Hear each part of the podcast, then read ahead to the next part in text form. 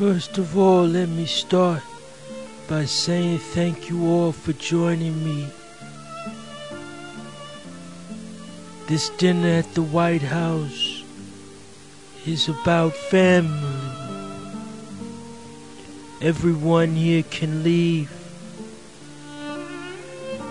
Except for you, Mr. Comey.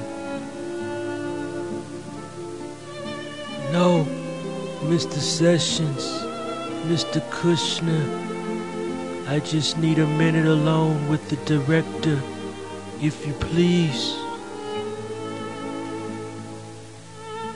Mr. Director, I understand you'd like to keep your position as the head of the FBI. We'll see.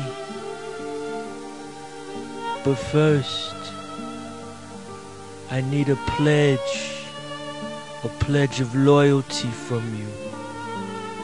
I need to know you won't go against the family or the presidency. Next, there's this matter of Mr. Flynn. He's a good guy, this Flynn. I hope you can see your way to letting this go. He's a good guy. I hope you can let this go.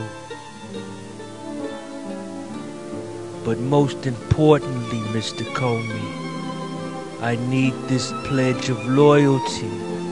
Like so many politicians, so many senators that surround me, they've given me this pledge.